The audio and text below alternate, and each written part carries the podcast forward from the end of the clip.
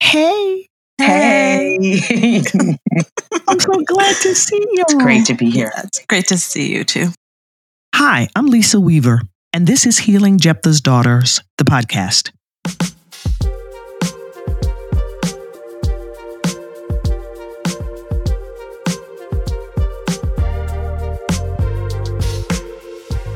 As you can tell, the HJD podcast is now coming to you on Thursdays. So look for new episodes in the podcast app of your choice each Thursday morning. Today is Friends Day. In fact, today is Girlfriend's Day. I am so delighted that I have two of my inner circle girlfriends. Actually, we're part of a group called Sister Circle, and you'll probably hear more about that in the future.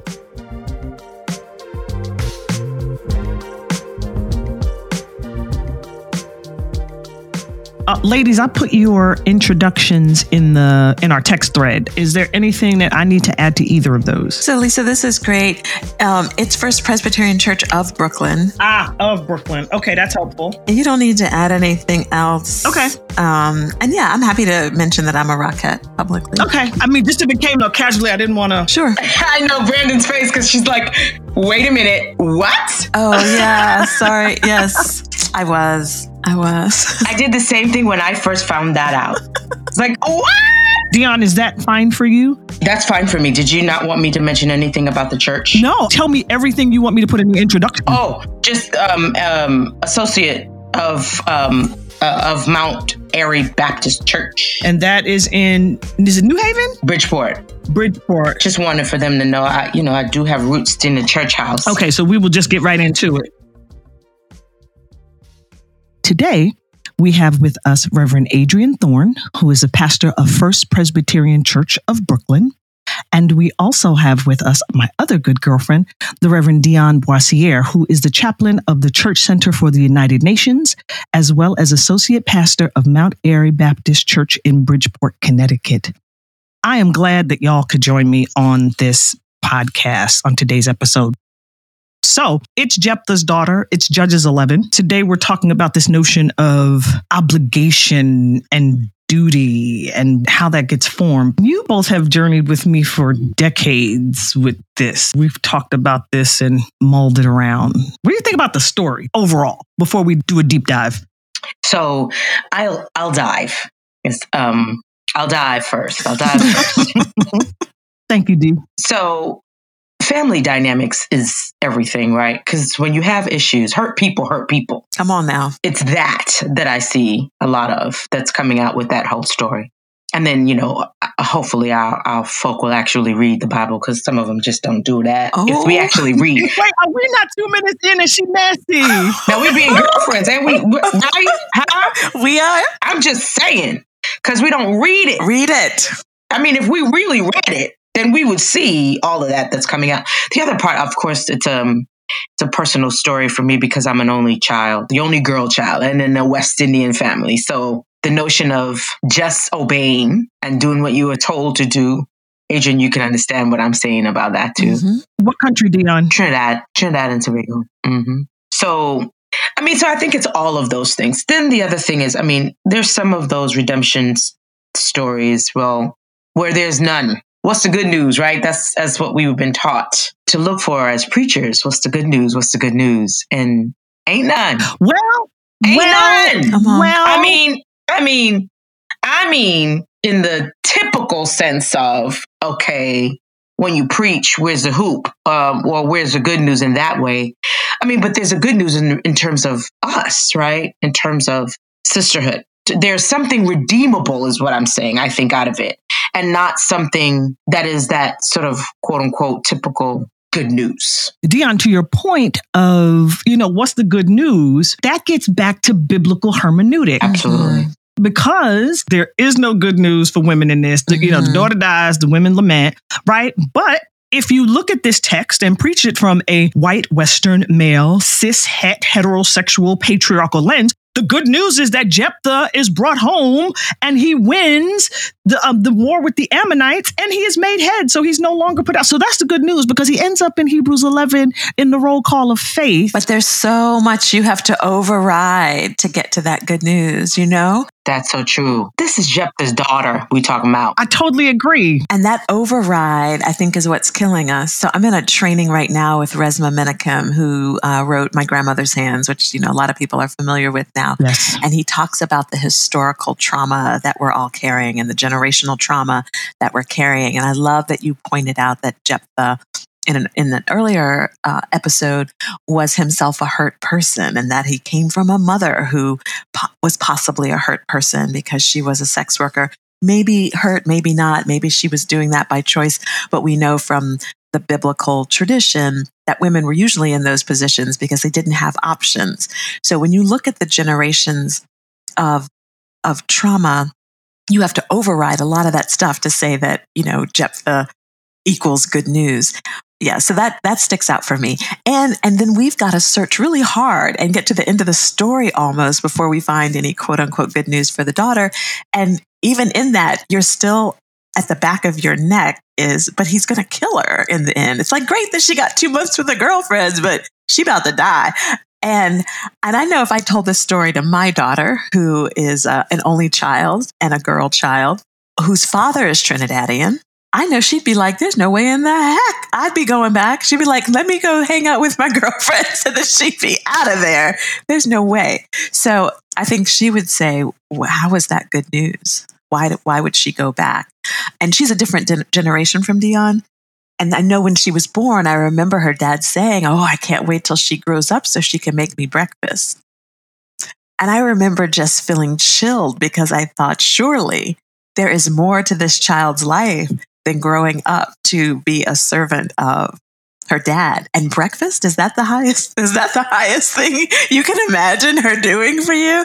You know, I'm stuck on she. I can't wait till she grows up so she can make me breakfast. and then of course I am determined that she will not ever. I understood what he was saying. I don't condone it, but I definitely understand. And I understand why, as a West Indian man, he was saying it too. It's cultural and also individual. You know, you eat breakfast like a king. My grandmother used to say this all the time. You, you know, you eat breakfast like a king, lunch um, like a like a prince, and and supper like a pauper.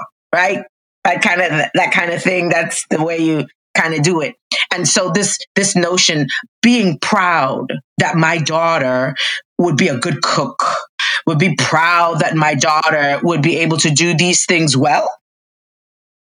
I mean, don't get me wrong, because if she became a brain surgeon, he'd be just as proud and be boasting about her either way. But this notion that my daughter can do all these things and be the wife that you know she's supposed to Yeah, and that's all fine and good that she was a brain surgeon. But after they read her obituary and find out she was a brain surgeon and she was an A student and she married this person and she had these children and she traveled here and traveled there, the last thing anybody's gonna say about her is, "Girl, a funeral home did a good job on her. She looks sleep." Girl, that's why we wake up dead every day, living under expectations that other people set. Expectations are killing us. now we we clean in this morning's thing you know but you remember when i told you all about the five the five women every every man must have a wife a woman a gal and a thing i told you all about that Wait, run that back. a wife a woman a gal and a thing That's only four. a wife a woman a gal and a four. F- four women that every man must have. All right Yeah, see, I did not expect this, but I appreciate the fact that Dion's the one that's been messy, and it's not even 15 minutes in. i'm sorry No, no, no, but we like messy. It's okay. you know, if if she were a brain surgeon, you know, he'd be proud of that too. But that she can do both. But if she's a brain surgeon, she really not gonna have a whole lot of time to cook. And so the expectation, the brain surgeon who's also expected to come home, do the laundry, cook, Mhm, pick up the kids, and then she ends up dying. Expectations are killing us. They are killing us. And so that wife, mother, galanting is a lot. And there's not an equivalent for men, right? There's the warrior, mm-hmm. and you get to decide what happens to this little girl as she comes out of the door trying to be all those things for her dad. Because I guess there's no mother there. So what is she? Right? Is she the wife, the mother, the gal, and the ting? And and definitely a ting because he can just dispose of her with no consequence. I don't want to make it sound like I don't regard or respect the ability to make my dad breakfast or, you know, for my, my kid to do that for her dad. I think I'm just um, pushing against the expectation and, and what sometimes can seem like a lack of mutuality.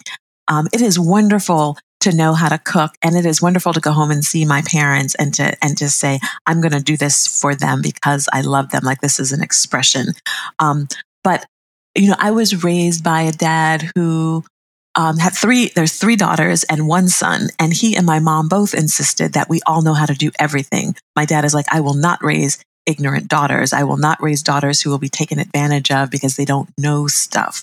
So you will know how to change a tire. You will know how to change the oil. And my brother, you will know how to iron. You will know how to cook and do your own laundry. Um, because you might not be with someone who can take care of you. And that shouldn't be the expectation anyway. You should be able to take care of yourself. And so to know how to do those things and to be able to offer them to a parent as opposed to this is what you do because you have these genitalia or this is what you do because you are this sort of a child. Um, there's an there's an ownership and a property sort of energy to that that I think um, dismisses the humanity of of who we are. My papa, my great grandfather, was the one who ended up raising mostly all of the children right? Having help to come and raise them and whatnot. So he owned the property, and that land then became, for as far as he was concerned, his children's home. So that was the family home. But everybody owned mm. equally. But it was very clear, though, with the with the daughters, and this was interesting, that they were to be the ones to keep the house because the sons, as far as he was concerned, they could go out and they could get their own. But the daughters, he needed to make sure that they were provided for. So the family home belonged to them. They all had it. And he did not want them to separate. So my grandfather and my grandmother, everybody had their room. And literally, when they got married, they were all in that room. So you have whole families living in one room because Papa said we were all to stay together. So in the household, there were expectations. Women ate last. We made the plates for everybody. Men ate, children ate, and then we ate. I, I always remember seeing my grandmother. Whatever was left, she would scrounge together and put on her plate. She sat there and because everybody else ate first. You understand? And that was how we were conditioned. And that was sort of how it went. That's the expectation. Then how how do you see those expectations play out in your own life as an adult? You know, sometimes you look at someone's spouse and it's like, oh my God, he married his mother. But it's not just in looks, but behavior patterns, right? We bring those in. Is what you do, what you don't do. Okay. How do you feel about the fact that she died, JD, let's call her JD, doing what she was supposed to do? This is the expectation. And yet the expectation cost her her life. Right. But she died doing what she was supposed to do, what was expected of her. Well, then that's the point, I think. I feel like that then says to us women are expected to sacrifice. And when Dr. Norton said, Jephthah knew, when he made that promise to God, he knew. So then I've been wrestling with that this week, you know, on the subway platform going. So he made a deal with God and said, I'm going to sacrifice my daughter and you're going to do this for me. He made a calculation and, and sacrificed her and he knew it. That is, that's incredibly troubling. But when I think about the way this society, this society hates women. This society hates girls. They hate our power. They hate the ability we have to, to give life and they cannot harness that and they cannot control that and they hate our pleasure they hate our sexuality i mean the whole duality between the mind and the body and men and women and the earthly and the heavenly all of that crap that is in the in the water and the air of the church that aligns them with empire and aligns them with capitalism and patriarchy and misogyny there is, uh, it, so it makes sense. It makes sense that Jephthah would make this calculation because girls don't matter. They're expendable. They are. They are needed for certain things, but they are expendable. He knew what he was doing. Yes. God, I'm going to give you her. You let me win. The question underneath that is what was the motivation for his calculation? And how was his calculation formed? He got sacrificed too. He did. And you're right, Adriene. He got sacrificed too. I need you to unpack that because people keep saying that and I keep hearing it and I'm I'm not resistant to it, but I think I'm so focused on how did he get sacrificed? He get to go back home and be head. He get incorporated back into the community. As a child though, Lisa, he's still walking with that wound. And I want to forget that because I want to be mad at him. Thank you, y'all. Y'all gonna keep me honest and accountable. Okay. And his mama got put out the house too. So think about boys and their mamas. Exactly. She was never welcome back, right? She was shunned. Think about women in the Bible who made their living by selling their bodies for sex and what would fall on him because of that. And then his dad comes for him. Like, think of all the kids who sit at home waiting for the dads to come, right? You know, my dad is a is a rock star and he's going to come and get me one day. My dad is a is a prince and he's going to come and get me one day. And then daddy comes and he gets Jephthah and takes him to the castle, right? See, my dad was a king. My dad is my dad's the man. And then your brothers say you got to go and that the man says doesn't say anything that's like double devastating. I think that's double traumatizing. I mean, but to your point about the expendability of girls, right? Like women are expendable. You serve a function. And when that function is over, I'm done with you until I need you again. Generally, the expendability of Black women. So, right, generally, society has a script for women. There are expectations of women that are set at, at home and in church. And I mean, like, where, where are all the places, first of all, that we even get these expectations? Jephthah somehow had an expectation that he was supposed to make a vow. He internalized an expectation that he was supposed to make a vow, and she had internalized the expectation of her response to his winning, like what she was supposed to do. I'm thinking about from a contemporary context, what are all the places in which women learn what the expectation is? And implicitly and explicitly because sometimes it is communicated. There are signs and billboards. This is what you need to do, to look sexy. This is what you need to do to keep your man. This is what you need to be a boss, to be. Th- what are the myriad places where we learn expectations? And sometimes I would argue that the places in which we learn expectations, they conflict with each other. Church, be a good girl. Society, you own your body. You can have sex with who you want to, right? We've got all these expectations well, there are a lot of a lot of tropes that I think are just in the air that we breathe. So as you like like with racism, you know, we learn patriarchy, we learn misogyny. I mean, we all know that some of the worst um, haters of women are other women. And they learn that stuff in church. They learn that stuff from the Bible. I'm, I'm reading, you know, again ahead, but it's what the lament is for JD is they wept because she would never marry and she was a virgin. Yes. Right? That's the worst thing to never marry and to be a virgin. You know, my daughter, when she was three years old, walked into our kitchen one morning or afternoon and fainted, like did this faint, fake faint on the floor. Three years old, like this. And she was laying there. and I said, What are you doing? And she literally said, I'm waiting for my prince to come and save me. Oh my. And I screamed, Get up off the floor and save yourself. She's three, right? She's looking at me like I'm crazy because I'm thinking, oh my God, I have worked so hard, like not to read those stupid fairy tales, to question what do you think about this princess that's laying here? And some guy just shows up and kisses her. And she's like, that's crazy. What do you think about fathers who make these vows to the kingdom that if you come and figure and help me figure out why my daughter's shoes are worn out, you know, the princesses that go dancing, you can have your choice of daughters. So I said to her, someone came and knocked on our door and said to your dad, I want her. She's like, that's crazy. I said, but these are the stories we're reading to our kids who think that guys get to choose them. And if I don't get chosen, for the prom or to marry, then there's something wrong with me. No, there's something wrong with this messed up culture that says you've got to marry and not be a virgin in order to meet the expectation. And, and there are women, I know women in their 50s, in their 60s, who are lamenting this thing that we have been crazily fed.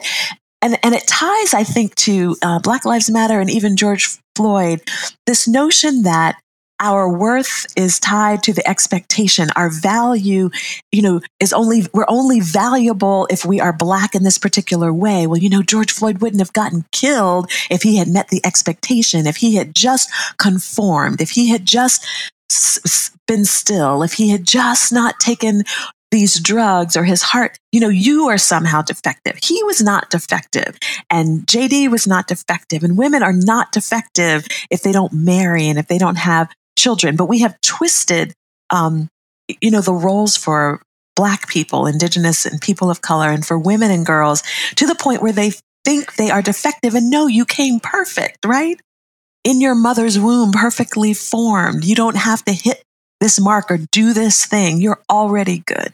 But so so let me say this, and I, you know, I'm again going to be the one throwing a wrench in the program. I'm sorry. That's all right. I'm doing a lot of counseling with women who are still alone. So I'm I'm just going to go there because we're girlfriends. You know, a lot of the a lot of the times when people have said a lot of those things, oh, you're just you're fine this way, and it's not that I don't agree with you because I do. And I think that. But the fact is, either y'all been married already, or going home to be somebody with somebody, or you're partnered already. You've had the experience and now whatever with it. Or you're still married and you're telling someone, don't you worry. You don't have to this and you don't have to that. But I got to go, girl, because um, my husband is coming home. Or I got to, girl, I got to, you know, or I have children and I have to you don't don't worry about it. If you don't have children it's fine. You're a mother to the community you know? I mean so yes you're absolutely right. And when you do read those fairy tales adriene they are absurd. When you actually you know like go back and you like really read it like wait a minute. This is just not this is not okay. Right? On any level it's not okay when you really read that. But when i grew up you know, I never wanted to be, you know, Cinderella or anything, literally, but I did. I, I mean, Rapunzel was my girl, right? Like, I'm going to let down my hair and someone's going to come and, you know, come and save you. I wanted to be Rapunzel. I, I don't want to. would be Rapunzel with her fabulous hair. Totally. Dion has the Rapunzel hair. Oh, yeah, of course. Dion has Rapunzel hair. But you are kind. I'm saying that to say that I do think that there's, you know, there's there's something that's innate with us, and I think it's beyond, uh, you know, it, it sort of manifests with those the societal expectations. But I think there's it's a deeper a longing to not want to be alone. I think it's a deeper longing for people just not wanting to be alone. Right. And the way that we have sort of um, crafted that not being alone is that you've got to, it has to come in this particular package. Like you said, Adriene, right? Like it has to be that you've got to be married or you've got to be partnered in this way and you've got to this and you've got to have children this way and you've got to, you know, and so we do have to reevaluate sort of how those things come up and what things long, you know, but there is still a deep longing right? And I agree with that, Dion. I just want to say, I don't want to say to people, don't worry that you're not married or don't worry that you don't have children, but you deserve to live even if that doesn't happen. So, like, if I turn that corner, it's like, even if she had never married or didn't have children, or if we don't marry or don't have children, we still get to live. And, and I think that's the thing with George Floyd. Even if he had passed the $20 bill, he still deserved to live, you know? Absolutely. That's where I, I agree with you in that she should not have had to die. That, th- there is where there, this is the thing, right? So wh- where does that come up that she had to be sacrificed? That whatever child, whatever girl child he would have encountered had to die. And it was because of his fool self that said, "Oh, I am going. I have to um, to live out this this vow." Right? That so so when you go to expectations, I want to go there for a second in terms of what good girls do. You know, therapy is holy. I'm just saying, therapy is holy. Just let me just say that because I'm realizing a whole lot about myself and about this whole notion of being a good girl and what the good girls are expected to do because that is what you are told. It's a particular way that you're supposed to dress Good girls dress a particular way. Good girls have your hair done a particular way. And the church does that. The church reinforces that one for sure. you know, and a, way that good girls speak a particular kind of way. Good girls, you know, you don't have foul language come from your lips. you know, so th- good girls don't cuss. Keep your knees closed, your dress down. Oh yes, And you keep those knees together and those dresses down. That's part of it. That's at the top of the list, right? of course. Don't be bringing no babies home. Right. And then you hit a certain age, like I did when my parents are like, So when we going to get some grandbabies? I was like, I thought, I, I thought you, you were, I was supposed to get married first. And they're like, Girl, we ain't got, uh, you know, basically they're like, We ain't got time for that. We need some grandbabies. And I'm like, When did that s- switch flip? Right. But I also want to lay alongside the good girl the theology of the nasty girl that I think we have like Hillary Clinton to thank for, because I think that's a very helpful motif. And I love seeing uh, uh, women saying proudly that I'm a nasty girl. Like I'm thinking about myself and I'm thinking about my health. And not to be mean and not to disregard or disrespect our elders, our parents, our church, our institutions, but to lay that alongside of and interrogate the good girl. I love my girlfriends, and it was so good to be with them and have this conversation about this really difficult text, JD and expectations. It felt good to have rich conversations with tenured friends. I am not calling them old because none of us are old. And it brought back such good, warm memories. Time does not allow us to have them frequently, but it was not uncommon for us to have conversations like this all the time about any and everything. We would sit around and peel back all the myriad layers of the proverbial onion. We didn't always agree, nor did we always come up with nice, neat, pretty answers that we could put in a box and check off as resolved. And goodness knows there was nothing in this story that evokes the desire to put it in a pretty box or even find a bow. But it was a great way to delve into this conversation about expectations expectations that women often internalize and live out of, and left unexamined, often kill them. Now, if you're listening to this podcast, you are indeed very much alive. However, just because you are alive, it does not mean that there are not things or people and or situations that are not killing you. Killing your dreams, your hopes, your ambitions, your confidence, your self esteem, your relationships, your marriage. Sometimes women are living by expectations that other people set for them, expectations that benefit others and leave them depleted, expectations that are not in line with who they really are or what they truly believe. Now I'd like you to pause and ponder. These are reflection questions intended to invite you to self inventory and self reflection to help you to start or continue on your healing journey.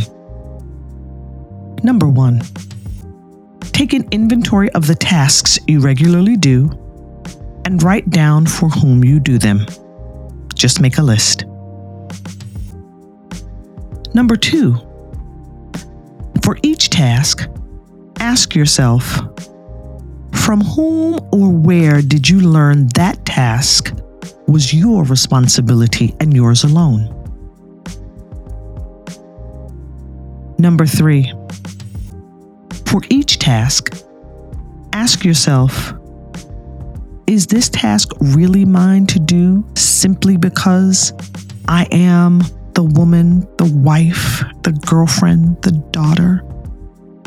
Expectations are often internalized and lived out, and often unexamined. This invitation is for you to consider what you do, why you do it, and if it is really yours to do. My prayer for you today and always is freedom, healing, and wholeness.